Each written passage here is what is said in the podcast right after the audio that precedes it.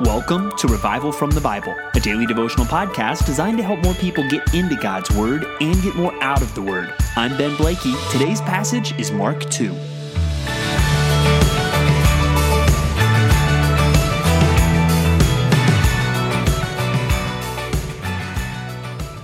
If you were to walk into an emergency room today, what would you expect to see?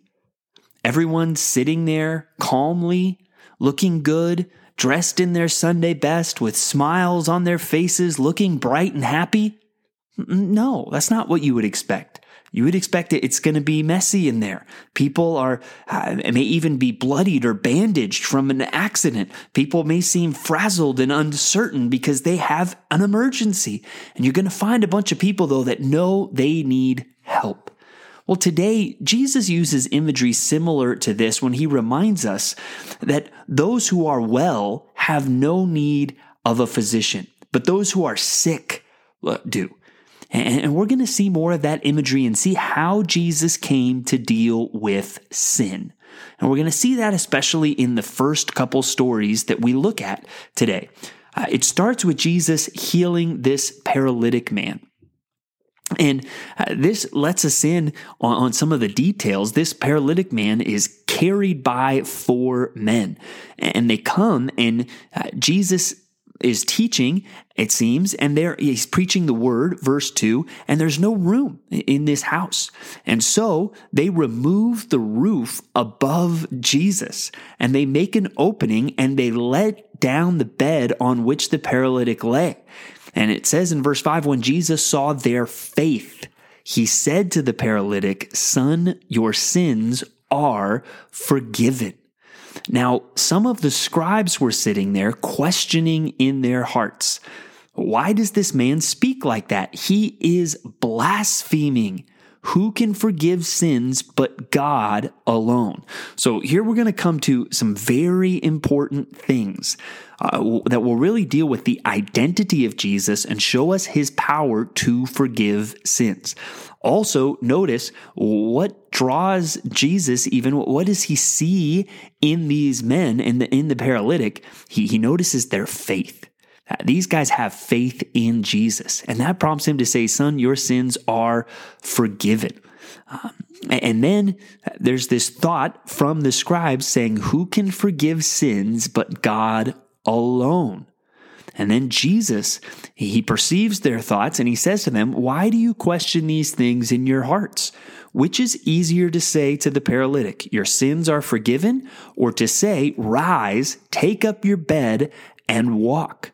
But that you may know that the Son of Man has authority on earth to forgive sins, he said to the paralytic, I say to you, Rise, pick up your bed, and go home. Uh, so, really, I think this is a very powerful passage pointing to the deity of Christ because they are saying, Who can forgive sins but God alone? And Jesus is saying, I can. And Jesus there is claiming equality with God. He's not saying, Well, no, I, I can forgive sins too. Uh, he, he is claiming equality with God here and demonstrating it with power. And Notice that we've talked about this with Matthew, but the whole idea there is it's easier to say your sins are forgiven because no one can, you know, screen the man and say, oh, oh wow, look, his sins are forgiven. There's no way to tell that right off the bat. But when you say, rise, take up your bed and walk, well, there's an immediate way to test whether those words took effect or not. And so to show that he has authority to forgive sins, he tells the man to walk. And the man walks, and they say, We've never seen anything like this. So, uh, one takeaway and one always principle uh, from this passage is that Jesus has the authority to forgive sins. Jesus, as the Son of God, here calling himself the Son of Man, has authority to forgive sins. And we should know we need our sins forgiven and we should draw near to Christ by faith to have those sins forgiven. And we'll see this continue on in kind of this next part of the passage where he sees Levi, the son of Alphaeus, sitting at the tax booth. And he said to him, Follow me. And he rose and followed him. So here, uh, Jesus is calling this tax collector to follow him. And really, I think what we're seeing here kind of uh, fleshing out something we saw in Mark chapter 1. This is what repentance and faith looks like. Jesus calls a tax collector, and these tax collectors, they, they were sinners. I mean, they, were, they were looked down upon for a reason. They were not living righteously. They were taking what wasn't theirs. And here one of them leaves that life behind to go and follow Jesus Christ. And he invites Jesus apparently into his house. And many tax collectors and sinners, it says, were reclining with Jesus and his disciples. And there were many who followed him. And the scribes of the Pharisees, when they saw that he was eating with sinners and tax collectors, said to his disciples, Why does he eat with tax collectors and sinners? And when Jesus heard it, he said to them, Those who are well have no need of a physician, but those who are sick. I came not to call the righteous, but sinners. So here, Jesus now has this new convert in Levi, and now Levi is introducing him to his friends, and the Pharisees are kind of turning their noses up at it. And there's a couple things to learn from this passage. One is just that clear truth that people need to admit that they are sick. Uh, right? Go back to the emergency room. Sometimes people have to admit, I need help that draws them to the emergency room to get that help. If you want to experience the forgiveness of your sins, guess what? You have to admit that you are a sinner who needs a savior. And again, if you're reading through the Bible for the first time or you haven't thought about this before, I want to challenge you. Have you admitted, I need a Savior? I'm a sinner. I'm sick. I'm one of the sick people and I need healing in my soul. That, that is what Jesus is calling you to. And one of the big problems, I would say, even in America, this is one of the greatest challenges to evangelism is getting people to admit that they're sinners who need a savior. Uh, a lot of people, they don't really have big objections to Jesus, him dying on the cross or rising again. A lot of people have been raised to believe that. But where people have a much harder time is admitting, I'm one of those sinners that Jesus died for. That's, that's important for everybody, including you, to believe. And then once you are saved, that's not something you should ever forget. You should never start to think, well, I'm saved because I'm so smart or I'm so good. No, it's the mercy of Jesus, your Savior. That's why you're saved. And then we also will notice that there's, there's going to be messy aspects to ministry. Uh, that Jesus now is discipling this tax collector and uh, apparently evangelizing to his friends. And some people are looking down on that. And that's something that will carry over into ministry today. And now, uh, you should not use this verse and this idea of him eating with tax collectors and sinners as a license to just hang out with the world. And you shouldn't forget the biblical principle that bad company ruins good morals. That, that's not the point of this passage to say, hey, go um, isolate yourself from the church and just hang out with non believers. Uh, that's not the point of this. But the point is, Jesus here is hanging out with someone who has repented, and he is using that as an opportunity to hang out with others who maybe had repented, or maybe he's giving them the gospel. Uh, but Uh, people are looking down on that. And that's still going to apply in some ways today. If you want to share the gospel, well, you're going to have to share it to people who need to hear the gospel. And as people get saved, well, a lot of their friends aren't going to be Christians. And, that should be an opportunity to share the gospel with them. Uh, but the Pharisees, who are self righteous, they don't think that they need uh, a savior. You know, they turn their noses up at all of this. And these are some things that, that we need to watch out for, especially if we're seeking to evangelize, if we're seeking to help baby Christians. Well, just like human babies, sometimes there's going to be some mess that comes along with that. And Jesus is not afraid of that. Jesus welcomes that, and so should you.